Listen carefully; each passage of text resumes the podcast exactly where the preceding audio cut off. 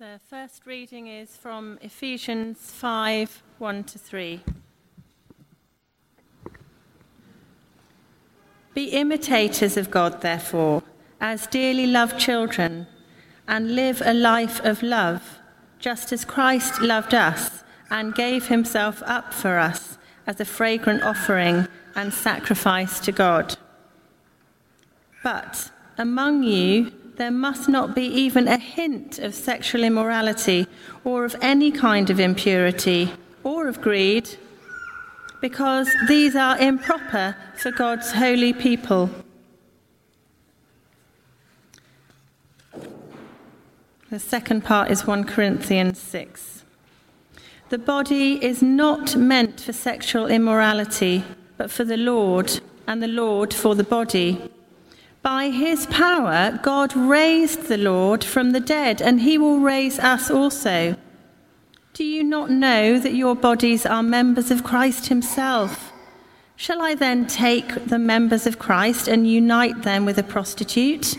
Never. Do you not know that he who unites himself with a prostitute is one with her in body? For it is said, the two will become one flesh. But whoever is united with the Lord is one with him in spirit. Flee from sexual immorality. All other sins people commit are outside their bodies. But those who sin sexually sin against their own bodies. Do you not know that your bodies are temples of the Holy Spirit who is in you, whom you have received from God? You are not your own, you were bought at a price. Therefore, honour God with your bodies.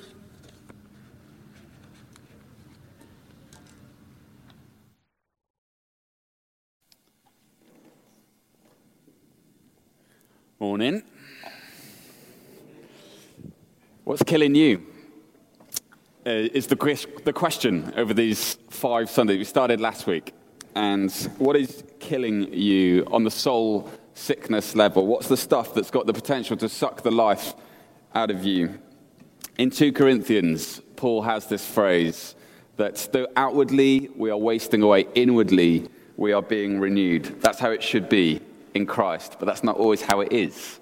There is stuff that threatens this quality of interior life. There are things that can get in and disrupt. There are things um, that can crush us on the inside. There is the sin that so easily entangles. That's what we're covering these Sundays. Last week it was hurry sickness, and this week it's pornography and masturbation. At which point, I should say, if you're visiting this morning, if you've just walked in for the first time, then we're so glad you're here. I'm sure this is not the, the sermon, the talk that you imagined um, you just uh, were, walking in on. Um, but we make no apology, actually, for talking about stuff uh, that matters, um, for, for stuff that's real issues in our lives. We don't want to be talking about theological ideas, you know, words, sentences about God that don't have an actual landing in the substance of our lives. The fact of the matter is, the events of God's involvement with man, ultimately, the, the, um, the life, the death, the resurrection of Jesus Christ of Nazareth, this has all sorts of implications for every area of our lives. So here we go. The other thing I wanted to say from the outset is this is going to be no exercise in, in, in piling up shame on, on some people over there who, who, who suffer with this sort of thing. When we were sketching out the topics for this What's Killing Me teaching series, I jumped at the two. Um, the first two that, I could, that sort of came to mind that were um, the issues that, that I knew had the potential to, to suck the life out of me.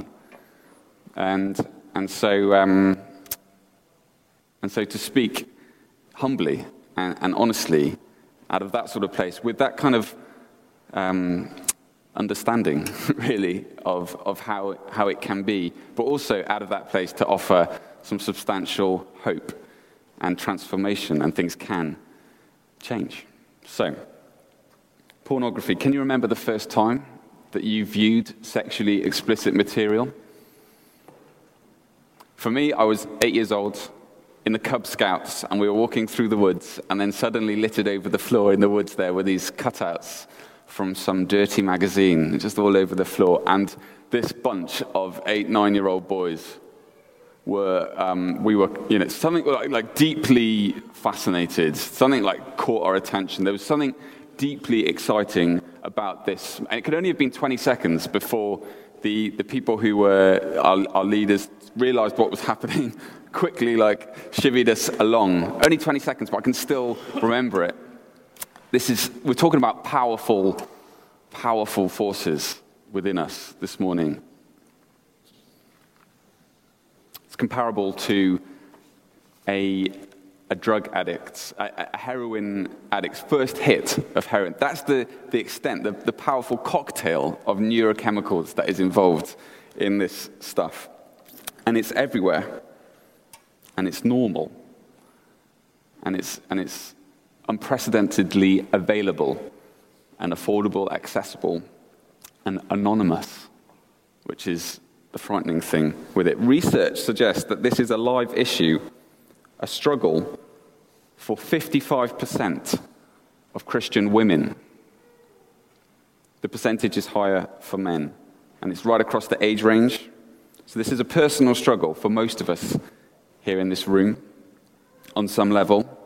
And of course, it can be a really painful issue for spouses. It's a really difficult issue for parents learning to navigate this age. Um, I heard someone say that, you know, giving your teenager un- unmonitored Wi Fi access in their bedroom is probably just like putting a filing cabinet full of um, pornography magazines and telling them not to look at it. You know, that's, that's the situation that we are dealing with. Unprecedented access. This is worth us talking about, right? Is it really so bad? Where's the harm, really? You know, some people actually describe pornography as, as freedom. Um, you know, as long as it's consensual, non-coercive in production and all that, people are free to enjoy whatever they are free to enjoy. And who are we to judge? You know, if you don't like it, you don't need to click on it. It's just a correlative of free speech, isn't it? And freedom of expression, and that's, that's a good thing, surely. Other things are much worse. You know, people who are bothered to spend a Sunday morning thinking about pornography, they need to start worrying about things that really matter, things like global issues of justice and racism and, uh, you know, global poverty, that sort of thing. And anyway, the church's attitude to sex that's where the, the unhealthiness comes in, right? It's just sex. It's not evil. Nothing to be afraid of. All of this chat about chastity, you know, that's, that's the stuff that is bound to failure because we're just talking about human nature, right? And anyway, isn't pornography actually helpful? You know, doesn't it serve a function of, of, of demystifying sex? getting rid of the stigma, the taboo around it? Does it help us along in our sex lives? And for the individual, does it help them find a place of release, you know, a way of expressing their sexuality? It can be a useful comfort, can't it? A solace in the loneliness. Well, what does the Bible say? And this comes as straight out of the Sermon on the Mount. This is Jesus' key teaching. And what does he have to say around some of this stuff? He says this You have heard it said that whoever divorces his wife and marries another commits adultery. But I say to you, whoever looks at a woman with lust has committed adultery. And it's framed like this, not because this is a male only problem, but because women in the, the laws surrounding adultery at the time were kind of regarded, um, treated akin to property. And so adultery was akin to stealing, stealing another man's wife. And so Jesus' words into this situation actually give women a radical value beyond all you know, issues of objectification and property, all of that stuff. And he goes on to talk about, you know, gouging out your eye or chopping off your hand, this sort of extreme figurative language. It's unapologetically high his moral vision extreme, serious. There's no sense of settlement with some of the kind of grey areas or some of the muddy waters that we otherwise live in. Paul jumps on this bandwagon in some of the, the readings we've heard, and he's part of this Jesus movement, and he has this, shares this unapologetically high, extreme um, vision for our sexual morality and how we are to, to order our lives. And he says, Let there be not even a hint of sexual immorality. How are we supposed to get our heads around where the New Testament is coming from in 2018, living within a very muddy culture where porn is so normal? Where the biggest TV phenomenon at the moment is Love Island, where, as far as I can tell, you have unusually beautiful people filmed only in their swimwear obsessing about woefully casual relationships. How are we to understand where the New Testament is coming from? Well, let's knock off some of these, these questions. Is pornography freedom? Well, what is freedom? Biblically speaking, freedom is not defined as lawlessness, not defined as going our own way and free to do whatever we want. That is actually prison. Freedom is something that is found in surrender, and it's this emerging gift that we can discover. C.S. Lewis, he writes about the prison of ourselves and how almost the main work of life is to be drawn out of this prison that is self serving and out onto this path of selfless love that we were talking a bit about last week. Ephesians says it be imitators of God, live a life of love.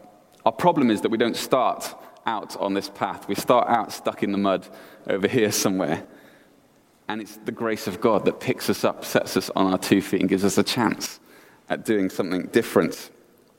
Gives us a chance at discovering freedom, the freedom we've been singing about as we recover, as we're restored, as we learn to walk along this path we really don't have a clue about freedom until the grace of God, until we surrender to the grace of God in our lives. Romans 8 talks about the, the glorious freedom of the children of God. Freedom is not about messing around in the mud on our own. Freedom is about learning, having God set us on our two feet again and learning to walk in relationship with the good God of it all. Other things worse? Issues like systemic racism, global poverty, more worthy of our attention. I remember being in vicar school. You've always got to be careful when you start drawing diagrams during a talk like this. I had a friend who, who was doing a youth talk on some weekend away, and they were doing this diagram, and then the, the whole place was just erupting, and they hadn't a clue what was going on until they looked at kind of what they hadn't anticipated drawing. Anyway, this, um, my professor down, back at Vicar College, he was explaining the structure of the ethics course. Christian Moral Reasoning, the, uh, the lecture course was called. And in the first lecture, he drew a little circle, and then a bigger circle around it, and then a bigger circle around that to demonstrate the. Um, it's a little bit like Dave Worth's t shirt, if you want to take. If you're near to where he's sat, you can see and There it is. And, um, and he was demonstrating. Uh, so the little, first little circle what was that? This is the ethics around questions of the body and um, sexual ethics. And uh, then the bigger one was around questions of structuring the family and marriage and divorce and things like that. And then the bigger one, with the ethical, the, towards the end of the course, were the, the ethical questions around um, society and government and pacifism and, and those sorts of big questions. Of course, of course, a religious moral vision that would have so much to say about what we do with our genitals, but nothing about the plight of the poor, would be horribly deficient. Equally, the moral vision that would have be fixated on the, the latest political issue, the big um, structural injustice, but has got no concern to promote, support, defend committed, stable relationships that are the, the platform in which children, people, are raised is badly limited. Worth mentioning, of course, that Jesus' lofty vision, his teaching on the lust stuff, comes right alongside all of the other stuff on anger, on violence, on money, on prayer, on looking after the poor, on anxiety. it all collides, it's all connected, it all is joined up, it all absolutely matters. All of life is sacred. The treatment of our bodies, the arrangement of our relationships, issues of justice and violence. Take pornography, tell me it doesn't touch on all of the above. However, Paul does pick out sexual sin. In one of the readings you might have heard, he does, and it's a little bit confusing, he does pick out sexual sins as a category of their own. And what's he saying? Something like, all the other sins we do are outside the body, but this is a sin that happens against the body. And a better translation might be against yourself in this. That's what he's saying. He's saying, wake up to this little fledgling church community that's begun this, following this, this way of Jesus, this, this Jesus movement. And he's like, wake up to the sex stuff really matters. You know, every other sin is, is like happening outside in those bigger circles. The sex sin stuff is happening against you in this little circle. And wake up to the fact that this really matters and it affects your, it affects your life into all the other stuff as well. And it affects your existence in this, this wider world. At its heart, the whole of the biblical witness, the Jesus moral vision, is all about seeing people properly. It's about being appropriately pro human even when the humans in question are your enemy. Because there is something irreducible and unfathomable about another human being. We are made in the image of God. So when it comes to pornography, I think it was a pope who said something like this The problem with pornography is not that it shows too much of the person, but that it shows far too little a human being reduced down to a naked body on a screen to be used and consumed in a waste of shame. Those people on the screen, they are worth so much more than that, even if they don't know it. You are worth so much more than in that little way to participate in that moment. Okay, but what about the church attitudes to sex being unhealthy? I've got some sympathy here because at times the church has been uh, very guilty of pushing a negative, very negative, fearful view of sex. One theologian looks back over some episodes of church history and concludes that, that um, after sex had been forbidden on Sundays, of course, and Fridays, of course, um, and on different, all the different feast days dotted throughout the year and over particular seasons like Lent, um, there were just 44 days, out of 365 days, there were just 44 days left for godly, church approved uh, sex to take place. That fearful, negative attitude in parts of the church tradition is simply unbiblical.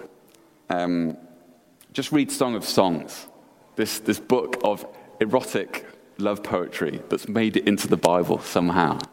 Of course it has. So it should, because sex is this very good gift. A very good gift for at least three reasons. Number one, sex points beyond itself to a greater reality. The consummation that we're all aching for, whether we have words for it or not, the, the deep longing for connection, for intimacy, for union, for perfect ecstasy, for rest, that consummation is coming the sweet consummation between God and man. That's the story that we find ourselves in. That's where it's heading. Sex points to that greater reality. Number two, within that bigger picture, sex has got to be this, this picture of a whole life union. It's not something that can be summed up when, in sort of neat talk about technique or anything like that. This is something far more significant. It's signifying something, it's communicating something profound.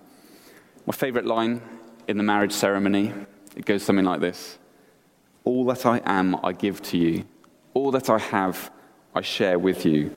With my body, I honor you.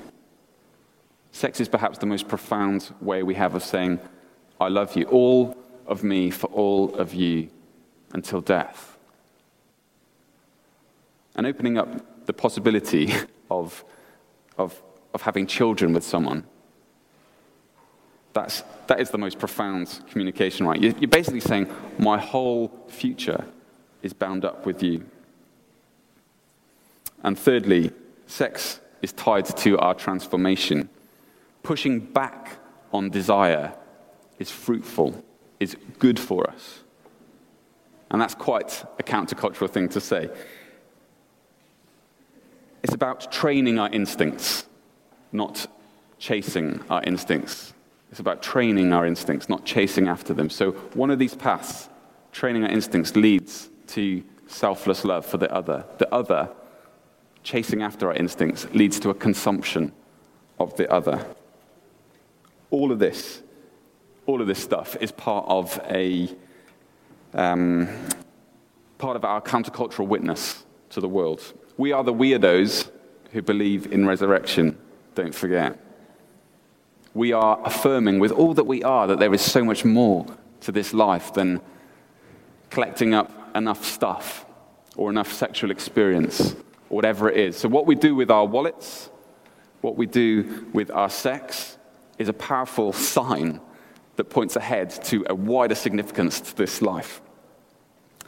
Sex is inescapably laden with meaning. That's where the church is coming from on all this stuff. It's not to be fearful or negative, neither is it to be unquestioningly positive and affirming of each and every sexual appetite.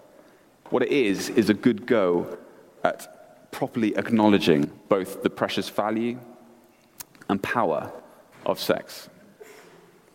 Can pornography be helpful? Doesn't it help to demystify sex, to break the power of taboo? Doesn't it help couples along in their sex life? Doesn't it provide a solace for the single person? The stats simply don't bear this out. Negative correlations exist between porn use and sexual satisfaction. The more porn, the less satisfied. It's associated with various sexual dysfunctions. There are problematic comparisons that come in between your real life partner and the, the porn performer. It offers a miseducation. Sex becomes about performance rather than gift. It skews perception of what is normal, overestimating the prevalence of extreme behaviors. Here's the sad thing there's a stat 56% of American divorce cases cited one partner as having an obsessive interest in pornographic websites. It raises expectation and demand for sex and simultaneously reduces our ability for it. What about porn as a solace or outlet for the single person? Actually, the opposite is true. Porn use is associated with loneliness and depression, and it's a significant hindrance to forming real relationships and healthy connections with people. But what about our needs? Don't we have sexual needs? I think the, the whole concept of, of sexual needs is an unhelpful import from Freudianism. Paul writes ultimately, the body is not made for sex, it is made for the Lord. Yes, we've got desires, we've got longing, we've got hormones, but we don't actually need sex. What we need is the Lord. So, a lived celibate singleness is not to be thought of as some like mere waiting room for marriage. It is a powerful sign to the wider mystery of this existence that goes above and beyond biological urges. Masturbation, I told you we'd, we'd get there. Um, the Bible doesn't mention, mention it, which could instantly kind of depower some of the anxiety or you know, all dominating concern that can, that can take over. Um, C.S. Lewis does mention masturbation, so um, this is virtually scripture, isn't it, for, for, for some of us? Um, he wrote this wise letter um, to a guy called Keith Masson. You can, in 1956, he penned this. I don't suppose he imagined churches reading it out um, years later. Um, uh, you can Google it to get the whole thing, it's, it's brilliant. But he talks about um, the harem of imaginary partners that work against us ever getting out and uniting with a real person. The harem that is always accessible, always subservient, calls for no sacrifices or adjustments on our part, can be endowed with attractions that no real person could ever rival. And in this fantasy world, we are always adored. We are always the perfect lover. No demand is made on our unselfishness. Our vanity is never hurt. And later on, he says, and this was the quote I alluded to earlier he says, After all, almost the main work of life is to come out of ourselves, out of the little dark prisons that we were born in, masturbation is to be avoided as all things are to be avoided which retard this process, this process of coming out of ourselves and along this path of selfless love, of concern, of energy, of time for the other. So it turns out that pornography and associated behavior is about as powerful as heroin, it's about as freeing as heroin, it's about as helpful as heroin. So now we're clear on all that. That should be the end of it, right? Except that, like a dog returning to its vomit as the prophet goes, we find ourselves returning to that website. I feel so stupid, said one man to me recently. Apostle Paul writes, I do not do the good I want, but the evil that I do not do is what I do. He's talking about this battle between the, the flesh and the spirit, between, between the old self and the new self. Why do we keep on doing it? So, Jamie Ivey is a brave Christian woman writer, and I wholeheartedly commend this book to you if, only, if you only knew my unlikely, unavoidable journey, story of becoming free. If you want something to read by the pool uh, this summer, get yourself a copy of this. It's the story of her life. And um, she's a mother of four. Uh, she um, talks about how, you know, back in the day with boyfriends, she would um, be watching pornography. Then it became something she did on her own. And then she became a Christian and then um, got married. And she thought all of this was way behind her. And then she writes this All the variables were right for me to seek out some sort of comfort. Aaron was out of town, that's her husband. All the kids were in bed. I was teaching at church the next morning. Yes, you read that right. And my stress level was rather high. By the way, the, um, the book is not about all about this stuff. There's one chapter that's touching on this stuff. It's uh, broader than that, just in case you. Anyway, um, my stress level was rather high. To search for pornography at our house, you have to know how to beat the system. You can't just type in naked and get what you want because we've installed safeguards all over our computers. But I was lonely and tired, and I started searching but which words were generic enough to sound reasonable, not to be flagged on the software, but still to take me to the websites I wanted to reach? I was basically a thesaurus that night.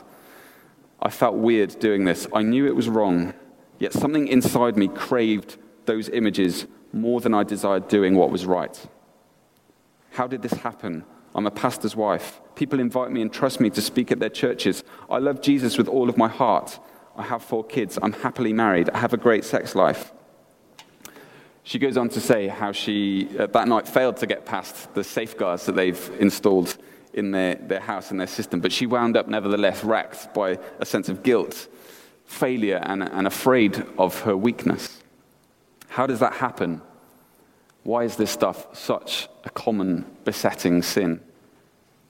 The reason is, is it's because both a highly addictive and extremely effective form of escapism that soothing rush of neurochemicals, that, that harem of imaginary partners that make no demand and make us feel like the perfect lover, make us feel better. And it all says to us, this is what you want, this is what you need when you're stressed, when you're tired, when you're lonely,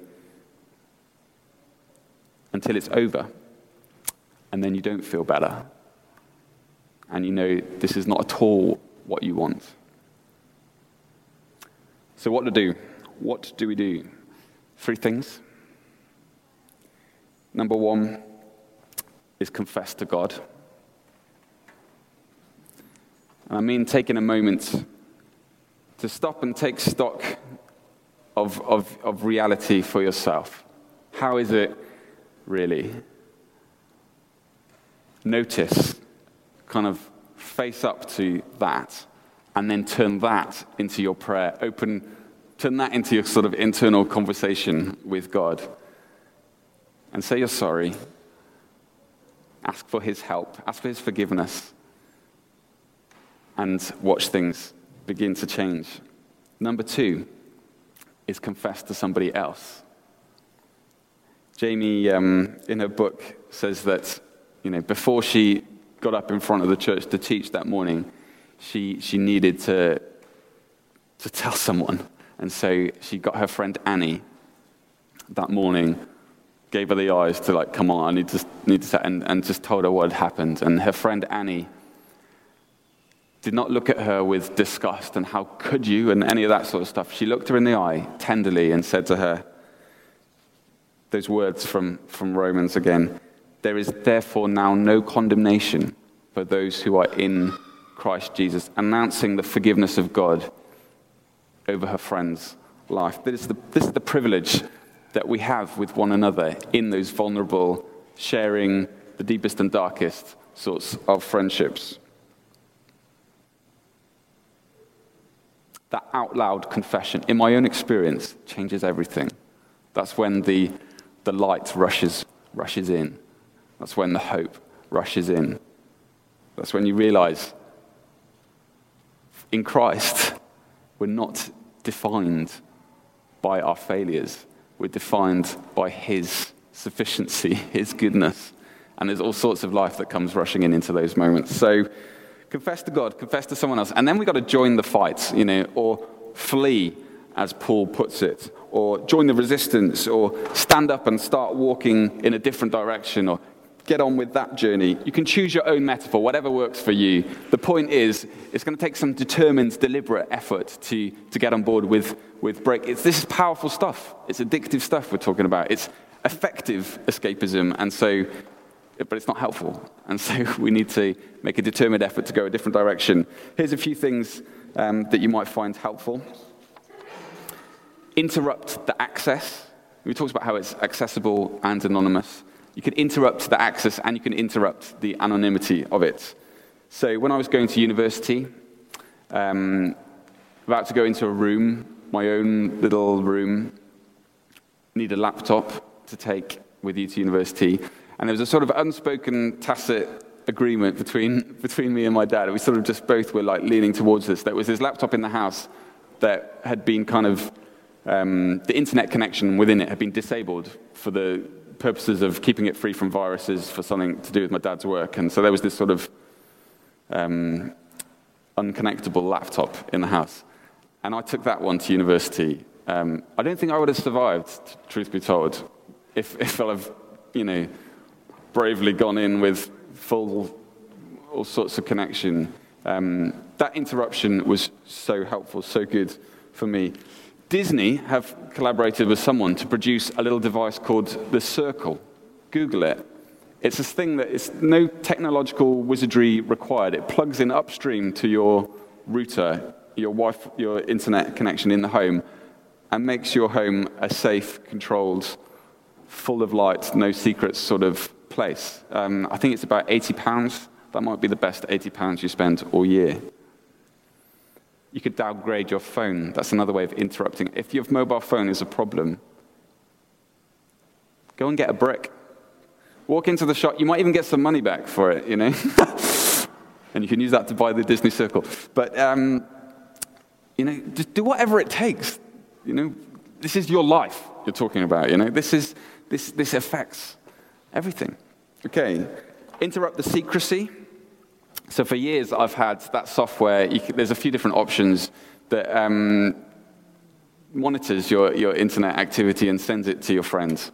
Sends a little log of it that just it's this unprecedented access and anonymity. It's so abnormal, these, these conditions we're living in. Wouldn't it be wonderful if within our church community it was normal for us to just be opening windows on all of this stuff, sharing? Because we know, actually, we're not strong enough to, to, to carry on. Someone said that genetically, perhaps, um, a man is, is strong enough for when a, a, a beautiful, abnormally beautiful woman, one, fully clothed, walks in the room, that he can hold himself back and not, you know, act on that.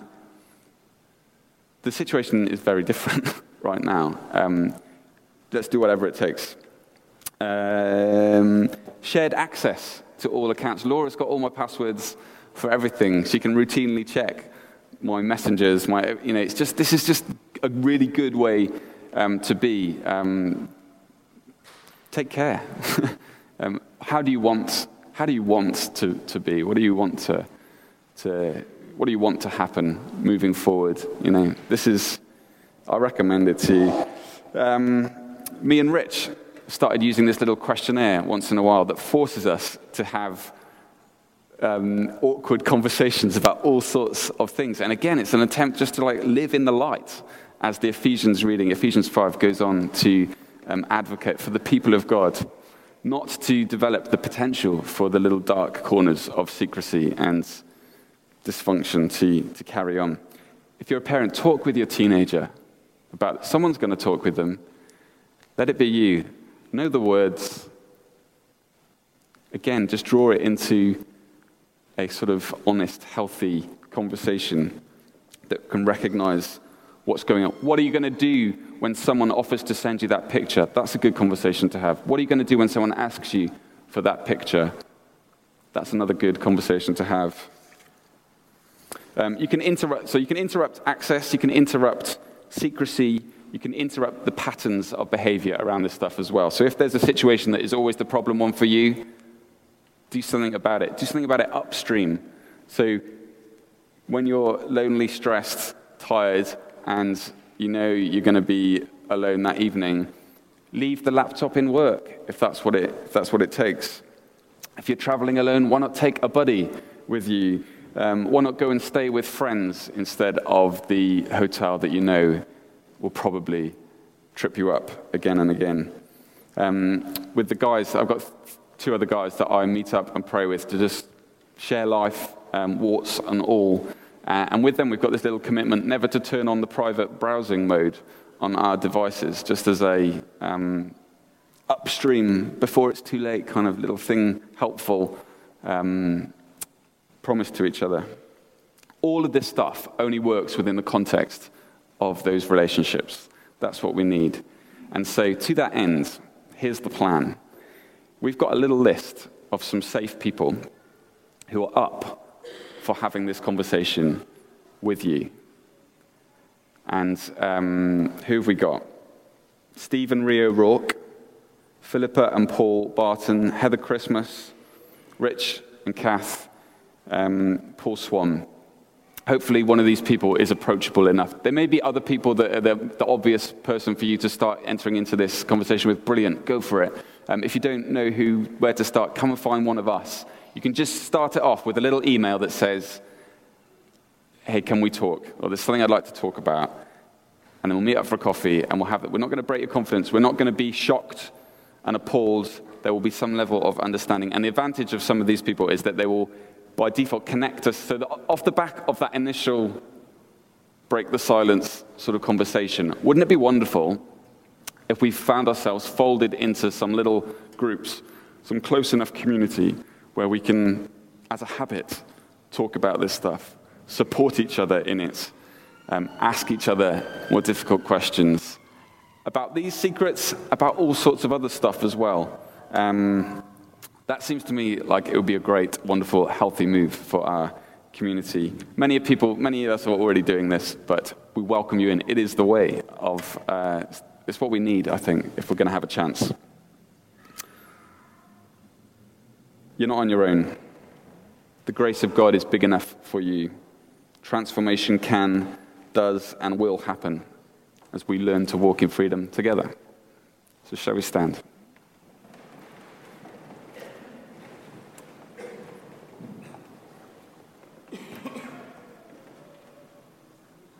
Let's pray.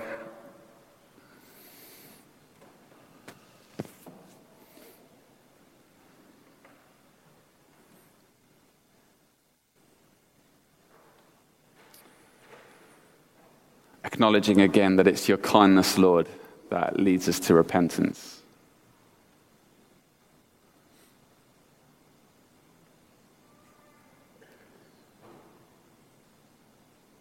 And so we trust you enough to bring to mind the reality of the situation for us. And we offer it to you as our prayer, as our confession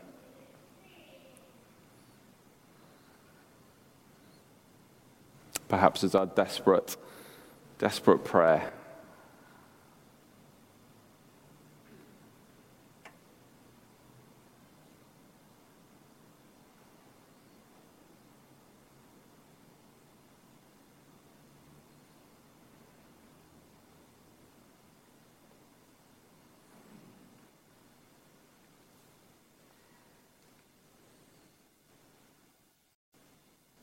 thank you for your grace. Thank you for the hope that bubbles up inside.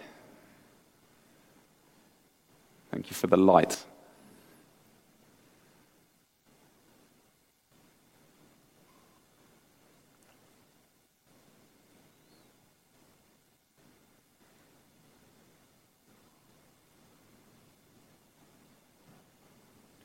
So, would you restore us in your image? Remake us. Set our feet on the path again. Teach us to walk. Give us courage.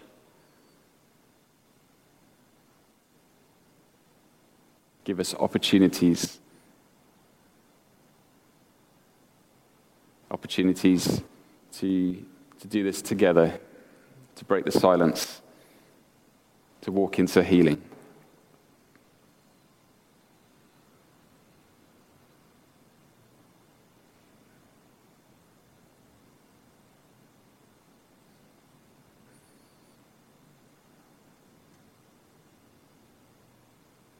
pray, Come, Holy Spirit, bring your inspiration. Bring your sense of possibility. Bring your renewal of our imaginations. Bring us into your life, your fully alive sort of life.